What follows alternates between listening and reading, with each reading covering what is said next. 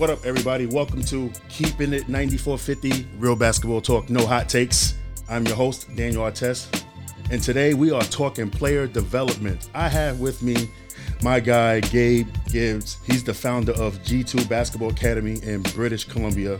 He's also a part of the Pure Sweat um, basketball camp as a licensed trainer led by NBA player development leader uh, Drew Hanlen. But the first thing we got to talk about is how we met, me and Gabe.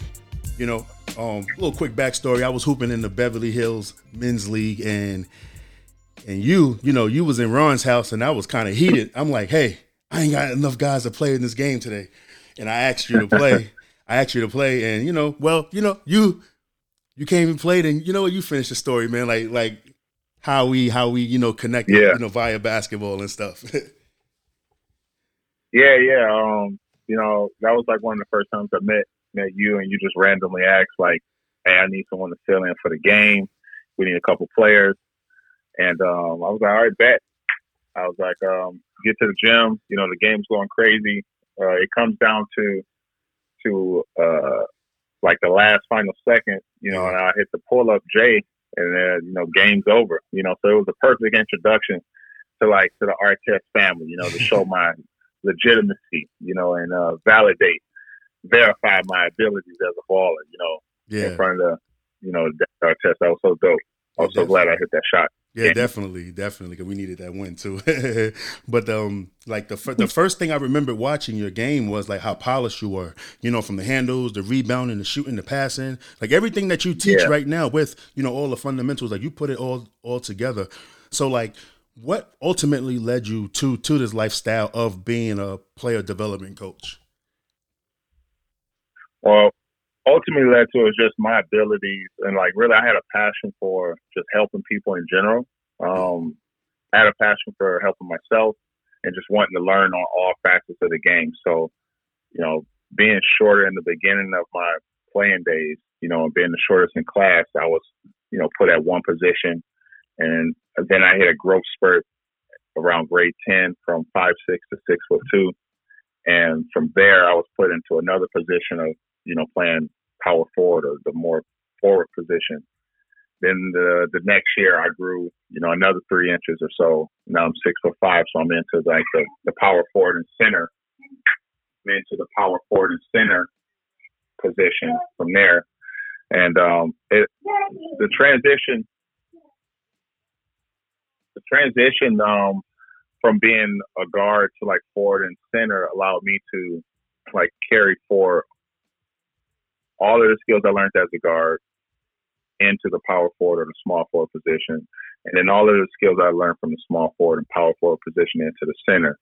So by the time you know I'm in college or I'm in my senior year of high school, I'm able to offer a whole variety, you know, a really diverse game, and you know create a lot more mismatches for true centers if I'm playing a center position. So I never really felt boxed in, and that from there like gave me a well-rounded scope of what I feel player development should be. Yeah, I agree, man. You got to have everything. Just like we said before the show, when I was telling you about my son uh, Elijah and his Mhm. game and stuff, and um, you know, you said, you know, basically, you know, sprinkle it, sprinkle everybody around. And that's what it looked like with your game because you you could do that. You had the, you know, the skill to play on the perimeter. You have the, you know, the acumen to play in the post as well and stuff. So I think that was pretty Mhm. cool. I think that was pretty cool hoop with you. And that's funny because that's like the only time we hooped. You know, what I mean, I wish you would have got it in some Yeah, more and stuff. You know, you know, but That know was that- the only time, one and done. one and done. That was You know, it. yeah. one and done. That's funny. But um, yeah. So speaking of that, like, how, like, what what's the backstory on how you met Ron? Because like, you know, y'all met all of a sudden. Yeah. You're in China. You're you, you know you're in the crib and stuff. You coming around all the time. Like, so how how did y'all meet? How we met was um I had just moved to Vancouver, Canada. Uh huh. Um, I'd seen on Twitter, you know, this is a, you know, I've seen on Twitter, Ron Artest was in town, and um, he kept popping up on Twitter in front of all of these these gyms, and you know, it was with a lot of, you know, I mean, the, the the groups of kids that he was playing with or just taking photos with were, you know, yay high. You know, an Asian, a lot of Asian community. You know, he went to Richmond, he went to this city where there's a lot of Asian community and basketball over there. And I was just wondering, I was like, man, this is one of my favorite ball players, like in NBA. Like I really enjoy like watching Ron. Me and my brothers love Ron Artest. So I was like, let me invite him out. You know, we got a couple elite runs that we were organizing in Vancouver, really in the city called Coquitlam. Um, we organized a couple open gyms and some adult drop-in runs, and I just invited him through Twitter. You know, with no expectations that he'll respond to anything at all. Uh-huh. And uh, at the time, I'm playing Call of Duty. I'm with my guy Nick, and I said, um, "Let me tweet. Let me tweet this guy. He keeps showing up in every feed. Hey, get on the phone. Open gym, eight o'clock, Coquitlam. It's a good run. Come out, you know, something simple like that. Yeah. And uh, within like a couple minutes, I got a notification that he tweeted back and he asked, "Was there any good competition?" And then I tweeted, I said, "Yeah, we got six eight, six seven, you know, college guys, some former pros. There's enough there to give you a good run for sure." Yeah. And then he followed me from there and said, "Send me the address." And then uh, that's how we officially like met. And then we met at the gym, and he pulled up with um, uh, a buddy of his um, named Lucky, uh, who was uh, here on this trip. You know, doing a lot of film and a lot of you know documenting his uh, trip in Vancouver. Yeah, shout out. To him. And yeah, yeah, he uh, pulled up and he said, um, "Hey, can we still play?" I said, "Yeah, you're on my squad." And then he pulled up and we ran the gym the whole night. We didn't lose a game. yeah, that's, um, that's you know, so it was a pretty good experience. It was another. It was a lot of ballers in there. It was um, you know, Joey came through a uh, bowl. You know, um, no, sorry, it wasn't bowl. It was it was one player that was that was given him a really good competitive like drive on both ends of the floor. Yeah. And the games that was that we were playing was so competitive. You know, it wasn't um, it wasn't it was it wasn't easy, but it was just enough, like I said, enough competition to give him a really good run. And at the end of it, he enjoyed it. He said, "Hey, you know, hit me up. You know, I love to um come out again. Uh, this is great. Like while I'm in town, uh, you know, I could use this." So from there, we just been vibing. We set up a few more runs and we connected just like that at the gym through Twitter. Yeah, that's hey, that's Ron right there, man. I, I remember, you know, times mm-hmm. where like we'll be driving somewhere and you know we'll see like a, a game going on in the court and we always stay prepared with shoes in the car and a ball and we get out and just go hoop random and i also remember when ron was um when he was with the pacers and he would go to the hoods of whatever city he was at on the road and go play. I mean, he did it in Detroit mm-hmm. after the whole entire situation and stuff. Like he did it in Detroit and everything. That dude is a gamer, yeah. man. He really loved the game of basketball, and like it's just it's just funny that yeah. you say that story because like it's it's all that's just him. Like I remember, like even at his best, because you know you don't see a lot of NBA players playing street ball in the summer, especially like the known no. guys and stuff. Like Ron was out there for I want to say when from his first year in the league to about maybe like year number eleven, every summer in New York playing street ball, out there just hustling, grinding and mm-hmm. stuff, indoor and outdoor. So like that's when he when he wanted to play out there in BC, you know, that's that's what he was looking for, and I'm and I'm glad that y'all you know y'all linked up. Um, before we move on though, we got to talk. About. Yeah, about, man. Yeah, go ahead. It was crazy. He needed shoes and everything. He needed a whole outfit. You know, I had to bring a whole outfit for this guy. He was coming from Whistler, and I had to go source all of these last minute items. You know, size sixteen shoe and some shorts and a shirt and everything like that, and you know, get together a couple guys to play. And um, it was just a real good turnout, you know, and um, it, it, it wouldn't, it couldn't have ended better with him going back and forth with uh, Bo Kong mm. uh, for game winning shot. They were literally going at it point for point, point for point, point for point, and and I'm just glad we were able to provide an environment that he can feel um competitive in and not have to hold back and just play ball. Yeah. Yeah, that's that's super dope. So, like, we got to talk about Canadian basketball real quick because I mean, it, the yeah. talent across that country you know, it's everywhere. I know, like, you know, we talk about when you talk about Canadian basketball, we definitely want to talk about like the Toronto area. That's where a lot of the talent is at. But like, mm-hmm. just, just, just, you know, Canada, you know, as a country, has just been exploding. We got, um, you know, we got guys, um, like right now, and that was an NCAA tournament, and um, Arizona, uh, ben, Bennedict Mathurin. Like I think that he's like one of the top mm-hmm. you know draft picks and stuff like that um, coming out. You know, um, I think my 1st mm-hmm. introduction to Canada was playing uh, Denham Brown, man. That went to UConn and stuff. You know, and like mm-hmm. the way you know you got Andrew Wiggins, Tristan Thompson. You know, uh, Dillon Brooks. I know I'm leaving a lot of people out. I know I'm leaving a lot of people out. But tell people like the the, the listeners about Canada basketball. Uh, I mean, Canada basketball in general is growing. You know, is growing a lot. Um, the the traction on like the youth taking it, I guess, serious is starting at a much younger age over the last several years. Um, Toronto has been, I would say, the leader as far as like producing the the more serious talent at this point, and then going into the NBA. I mean, a lot of guys from, you know, Eastern Canada areas going into the draft. You know, top number one picks. You know, got R.J. Barrett there, Wiggins, Bennett. You know, uh, you know, Shai. You know, so a lot of a lot of talent coming from the East Coast for sure. Yeah. Um. So in general, like they're leading it, but as as a whole, I think Canada is growing, and it's just slowly trickling across the entire map of Canada, like into the West Coast. Yeah. Um, so it is talent here. There's a lot of talent here. Um, exposing and exposure wise, I feel that some of it get left on the table, you know, from from areas that are you know, not really as exposed and, you know, more on the islands. And, you know, I ran across a, you, you run across a couple six foot six and six foot seven guys, you know, when they're in grade 12 or yeah. going into college. Yeah. And, and I have always asked myself, like, man, where, where have you been? Like, why do I not know about you right yeah. now? Why am I just now finding out about you? So there's definitely a lot of hidden gems in Canada. And, um, the more and more success that they have individually, you know, it, it should create a trickle and a domino effect. You know, hopefully that's the that would be the idea that I would like to see. Yeah, yeah, definitely, definitely. And um, you know, since since uh, we, are growing. Yeah, I know it, it's it's going to be um.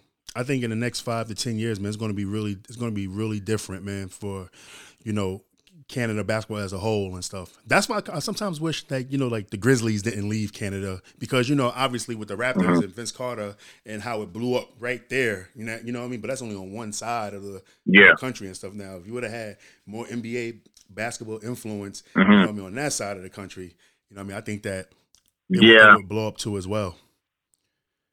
Yeah, I, I think so too. Um, it could be, you know, maybe at that time you know, basketball on this side of town wasn't as, you know, taken as serious. You know, um, I can't say that for sure, but I know at this point, like where where we see basketball, like on this side of town now, yeah. I do feel like uh, Vancouver Grizzlies would be, you know, thriving. You know, um, or you know, Seattle, you know, would be thriving. But both of those teams in this area have left, and um, you know, hopefully there there'll be something to come back in the future. But uh, it is ready community wise and like interest wise and just people you know thriving to be successful in the basketball game. Uh, I think it's ready for a team. You know, definitely, hundred percent. Cool, cool, cool. So like, um, since you know, I've seen you train players. You know, I mean, from all levels, all positions. Like, how do you navigate through the different styles of play for each player? You know, when you're training them. Mm-hmm. Well, it's, it's, you know, creating a plan and like really getting to understand what your what the player in front of you needs yeah. currently, like right now, and then understanding what they need like in the future. Because what they may need, what they may want, is maybe not what they need currently, but it is something that would be very useful for them like later down in their career. So you want to sort of build up towards that, you know, um, and like sprinkle those type of, you know, development pieces into their game over the course of you know, two years, three years, depending on how much time you have with them. Um, you know, if they're a freshman in college, you know, and they're starting off at the power forward position, yeah, we work on you know the pieces where they're going to actually see in game. You know, let's let's really master what you're going to get in game, the type of minutes you'll get in game, and what you'll be doing with the ball in game. Yeah. Year two, you know, you sprinkle in a little bit more. You know, year three, we definitely want to sprinkle in shooting ability. We want to start working on that beforehand so that by year three or year four, um, you know, that shooting ability is there. You know, regardless of that player getting the amount of game minutes, you know, to shoot the ball, doesn't mean we can't work on those things prior to. So we sort of want to sprinkle those things in there and then plan it to come to fruition like later down the line. So it's not introduced to them as just something totally brand new. Yeah. Um, so I like to take a, a, full, like, always like the players I work with to have abilities from each and every position, um, skill sets from each and every position, and the amount of volume like they use in the game will always vary. But we should still have, you know, the ability to have it in our back pocket to some degree. Yeah, and and, and that's what's so dope about it because, like, you know, and you notice I say player development coach when I when mm-hmm. I talk to you, I don't say basketball trainers. There's a difference, you know what I mean? And I yeah. say I say like a basketball trainer, they're practicing, mm-hmm. um, you know, ten thousand different moves where you're just going to practice that one move yeah. ten thousand times. You know what I mean? And, and um,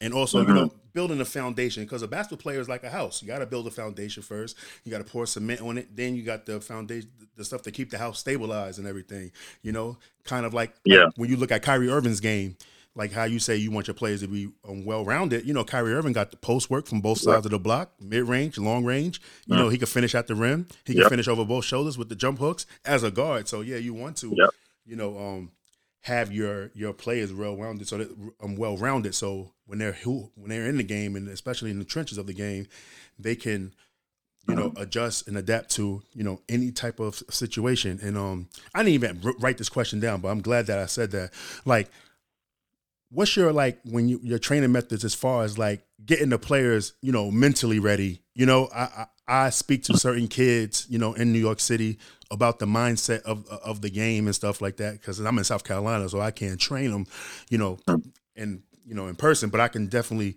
you know, share my stories of a basketball player or you know certain situations, uh-huh. you know, in my life. Like, so how you get them ready for that? Get them ready for just like being successful, or just being ready for the game, or just like just like the the the, the mental the mental approach of it. Because all right, let's think about it like this, Gabe. Yeah. Right, basketball is essentially you know a business when you're trying to make it to a professional level, right? And I'm gonna just be honest and mm-hmm. cut and dry with it. When I was coming up, when I was playing, yeah. and I was in college, and coaches was bringing in different, you know, power forwards and centers, you know what I mean, to try to supplant yeah. me because I'm a, you know, I'm, I'm an undersized big man, you know what I'm saying? But, you know, I get busy too. Mm-hmm. So I always look at it like, Right. Damn, these people were trying to take food out my mouth. You know what I mean? Or, or any tryout yeah. or something like yeah. that. So I always went with the mindset like, hey, nobody could eat on my watch. I, if you got a family, then y'all all starving and stuff like that. That's basically yeah. what it is at the end of the day. Before you know these coaches bring in, if you can believe it and you can achieve everything, you go to it. But let's think about it. When you want to make mm-hmm. basketball your business, you know it's a cutthroat business yeah. as far as like that because if you don't make a tryout, yeah. you're going to get out of there. So how you prepare your players like on that on that mental level? I mean, that's a that's a daily battle, you know, with some guys, you know, mm-hmm. here in Vancouver that I find, you know, because you know they they haven't experienced, you know, the the areas that I grew up in in Detroit and um, just in the states in general. Yeah. A lot of kids here haven't experienced that type of um, competition on a consistent basis. Yeah. So we have a lot of good players. Not sorry, we have some good players and then we have some decent players and we got some guys that are intermediate that's learning and would love to be, you know, better than what they are. Yeah. So from team to team, you get a few studs, you get a few guys that are on the development, and you know, a couple guys see more success than everyone. So there isn't much to gauge how great they are until they experience someone who's on that same, you know, dog fight. You know, someone's on that same line as them you know, maybe in the States. And they meet that so, you know, sometimes here against other teams, but not as consistent as I would in the States. So having the mental preparation is like really important to, to make sure they're not just using what's in front of them as the the barrier or like as the like don't gauge your success off of this. Mm-hmm. Like this is great, build on top of it. But think about it this way. There's someone else doing exactly what you are doing, and if not, possibly more. Yep. And who want it as bad as you do. Yeah. So don't use this as like the baseline.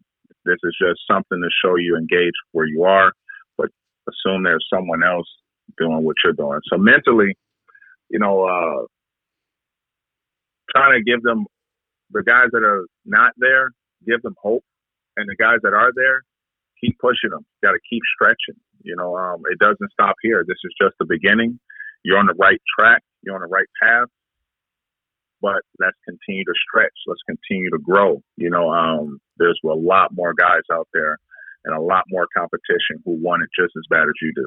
Yeah. So the, the the battle there's a battle with some guys who get it and some guys who don't.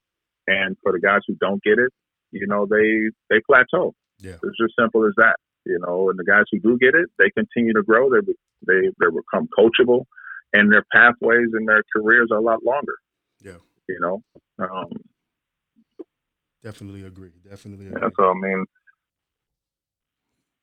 I didn't have it easy, and I'm a pretty good damn. I'm a damn good ball player. Yeah. You know, um, but at the same time, I didn't get into college basketball until two years after high school. Like mm-hmm. that's how not how bad I was, but that's how much I had to work after high school. Yeah. Right. So, are you going to continue working for two years after high school if the result that you wanted didn't come right after high school? I wanted to go play college after high school. 100% I did. Yeah. But I wasn't good enough, or maybe I didn't have the right opportunity. So from there, I had to decide what I was going to continue what I started yep.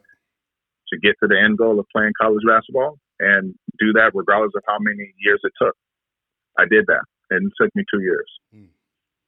Some people would take one year, some people would take zero. They go right out of high school, but that wasn't my pathway, and um, I didn't let the result of not going to college after high school dictate, you know, my um, work ethic and how long I was going to continue working towards that end goal of playing in college.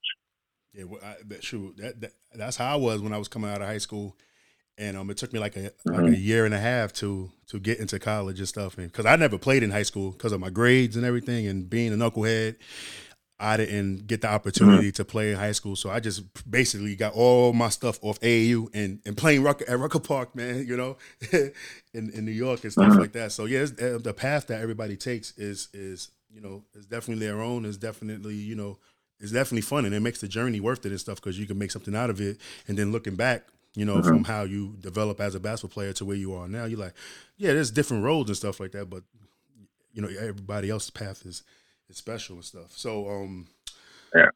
Yo, what's your what's your opinion though on, on the current state of of training players? You know, now that social media has been a huge part of branding, you know, branding the art.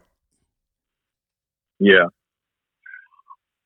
Um, social media has helped, um, you know, give a a platform to you know, trainers, you know, skills coach, you know, coaches in general, you know, player development, you know, guys, it's, it's giving them a platform to definitely expose, you know, other avenues and just additional ways you can add value to your to your game.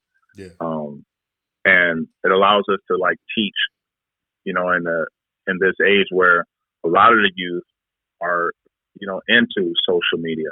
So it's a digital platform. It gives us that digital footprint, you know, online to connect with with um, with the younger groups. Instagram, TikTok, etc. That's like their emails.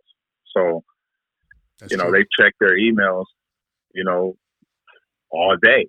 You know, um, their real emails, the you know, the at Gmail or the Google emails, like kids don't check that stuff a lot. So, it does give us a platform to connect with kids and youth and just people that want to learn, they have a um, a resource to go to to at least start. Now you can't get a full training program from watching Instagram. Like it don't just you know, but that's just it can start there to at least pique some interest, and then hopefully the account that they're watching or whoever they're watching is sharing valuable information, not you know stuff that they can actually take and apply and then from there they can you know maybe research or you know dig into that person's website or more of their content and then really get some you know some valuable information. But it's just a starting point you know and some of the platform is used for branding some of it is used for clickbait and then some of it is actually you know good information that you can use. Um, hopefully the, the, the kid that's on there or the athlete that's on there looking at it will be able to decipher what's valuable for him or her and what they can apply for their game. Right? Not everything works for everybody, like we said before, and you don't need to work on a thousand things to to be better. You know, um, I don't need to work on the the handles that Kyrie Irving uses every day in the game because that's not a part of my game. I only need to dribble maybe two to four times to get to where I need to get to. Mm. I don't need to dribble, you know, eight times, ten times per session. Not that Kyrie does that, but Kyrie is is a ball handler. He's a primary ball handler. He's always getting himself out of situations, you know, yeah. and he has to use his handles to do that. I'm not the player in that position. I'm more of a three and more of a wing person. So the athlete has to decide where they are in the game and yeah. what really relates to their game experience minutes. Hmm. And then take this piece out. Okay, take that out. Okay, let's apply that. Let's just work on these things. Yeah. So I like the I like the social media part. You know, it gives us a place to speak and um, you know, give the the community a chance to like choose. It gives them a choice. Yeah. You know, and they have several and so many choices to choose from. It's, it's a way that they can sprinkle a lot, sprinkle around a lot of information, and they get so much of it. But we have to be great teachers and have hopefully have a mentor beside them to help you know decipher a lot of this information that they're going to be seeing you know throughout the throughout the year. Yeah you made a great point you made a great point about the um the dribble aspect of the game and the fact that you just really need three to four dribbles and stuff. Like, and you know, yeah, Kyrie mm-hmm. uses a lot of dribbles or whatever, but at the same time, he has that three to four dribble fundamentals to really get to his shot and stuff. I just I always always tell these kids like, listen, all right, I get it. You like the the Kyries, the Hardens, and stuff like that, but you got to understand as well. Mm-hmm. Underneath all of that is solid fundamentals. You know what I'm saying? And once you yeah. master those fundamentals, then you can add on and do all the extra stuff. So I thought that was a really interesting mm-hmm. point that you made.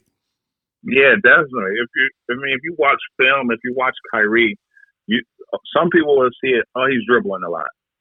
He probably is dribbling a lot.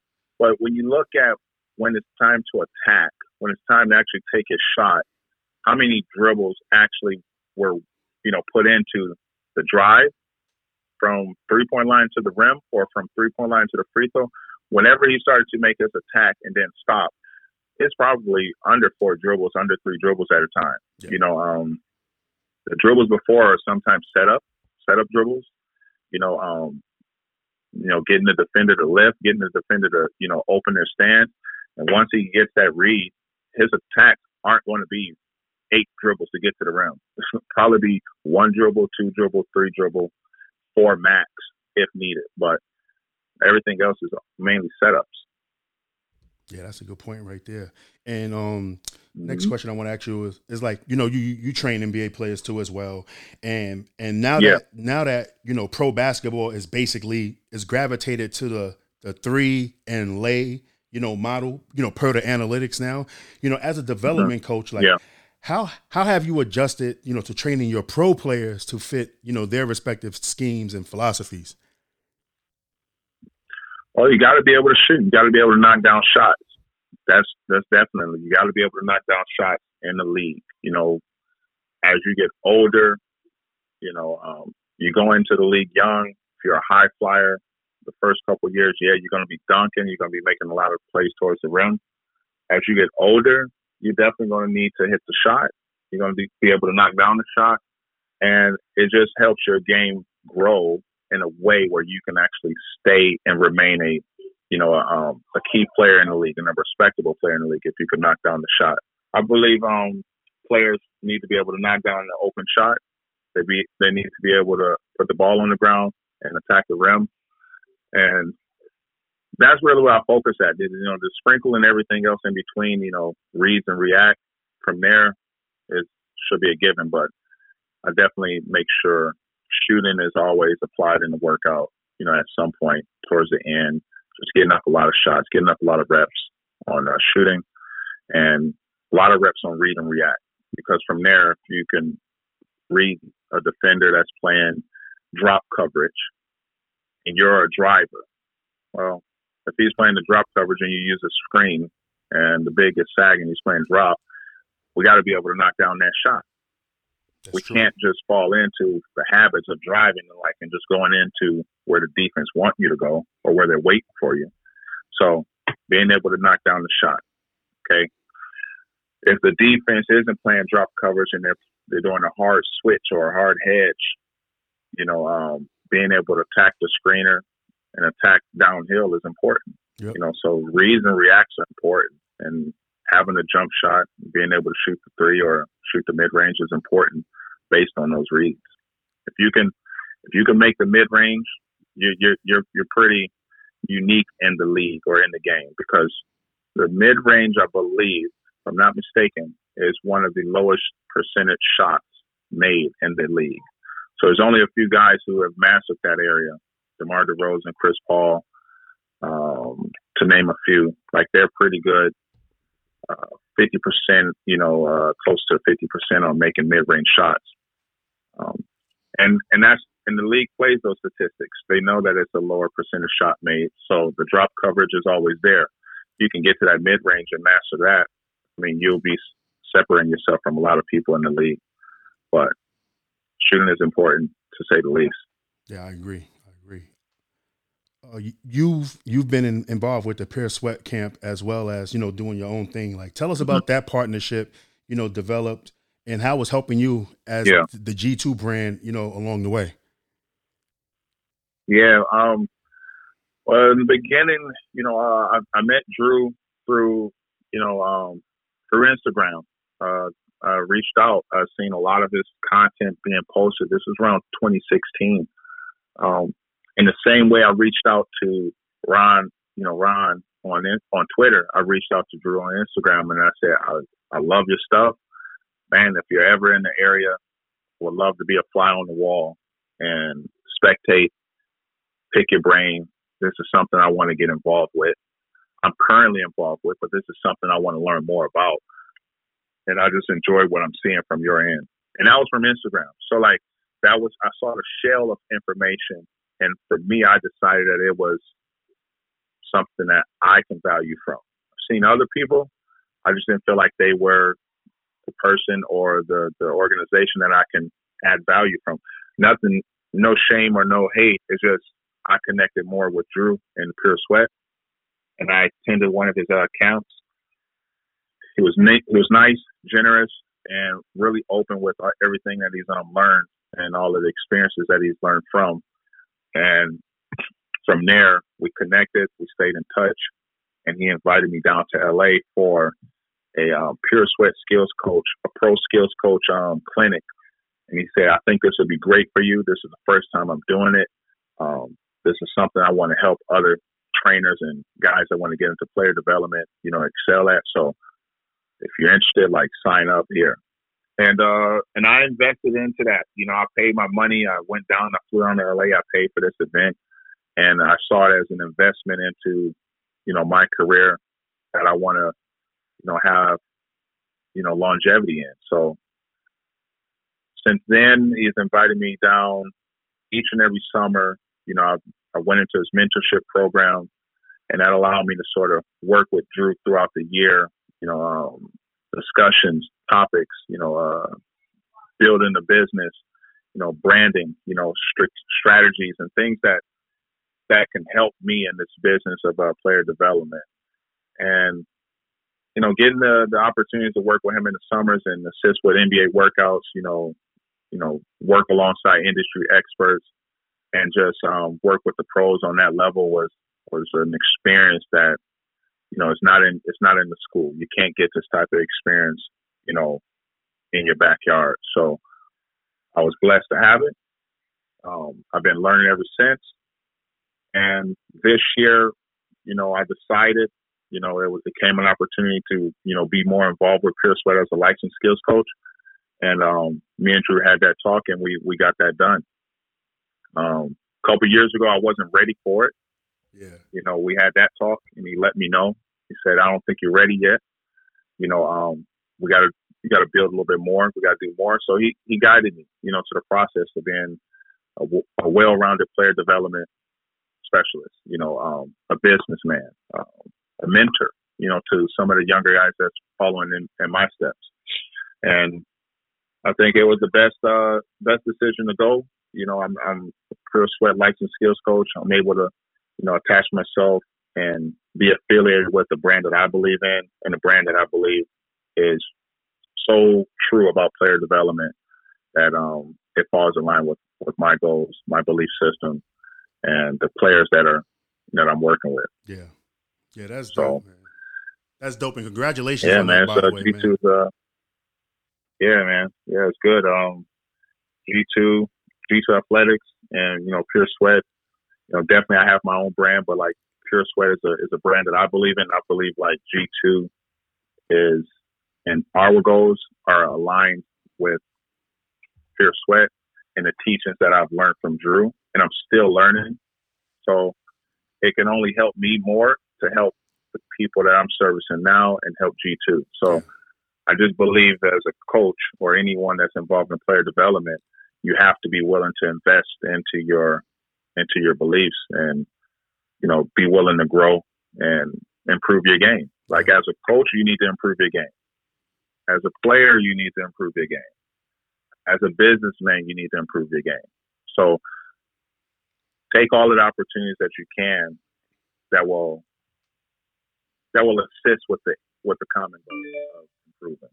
And that's what I did. And I feel like Chris Sweat is going to help me do that. Yeah, that's what's up, man. And um, I personally think that yeah. you're, you're, one of the best up and coming, you know, player development coaches in this business right now. To be honest, um, you know, especially you know with these kids that you have, you know, I remember how they started with you, mm-hmm. and uh, you know, I mean, I, will be on the internet, I yeah. be, be, um, you know, stalking the internet and stuff, and over the years, and and how they how their game improved as they moved on to their in their basketball journeys and stuff. But I gotta ask, man, this yeah. You know, before we get out of here, um, I just want to know: Do you have any like you know real coaching aspirations, or you just loving the the vibes of player development? I love player development, you know, but ultimately, there's no but. I would like to at some point coach in college. Mm. Um, I would like to at some point either be a coach on the uh, staff of a you know university NCAA team, and maybe I'll start with player development, you know, within that program.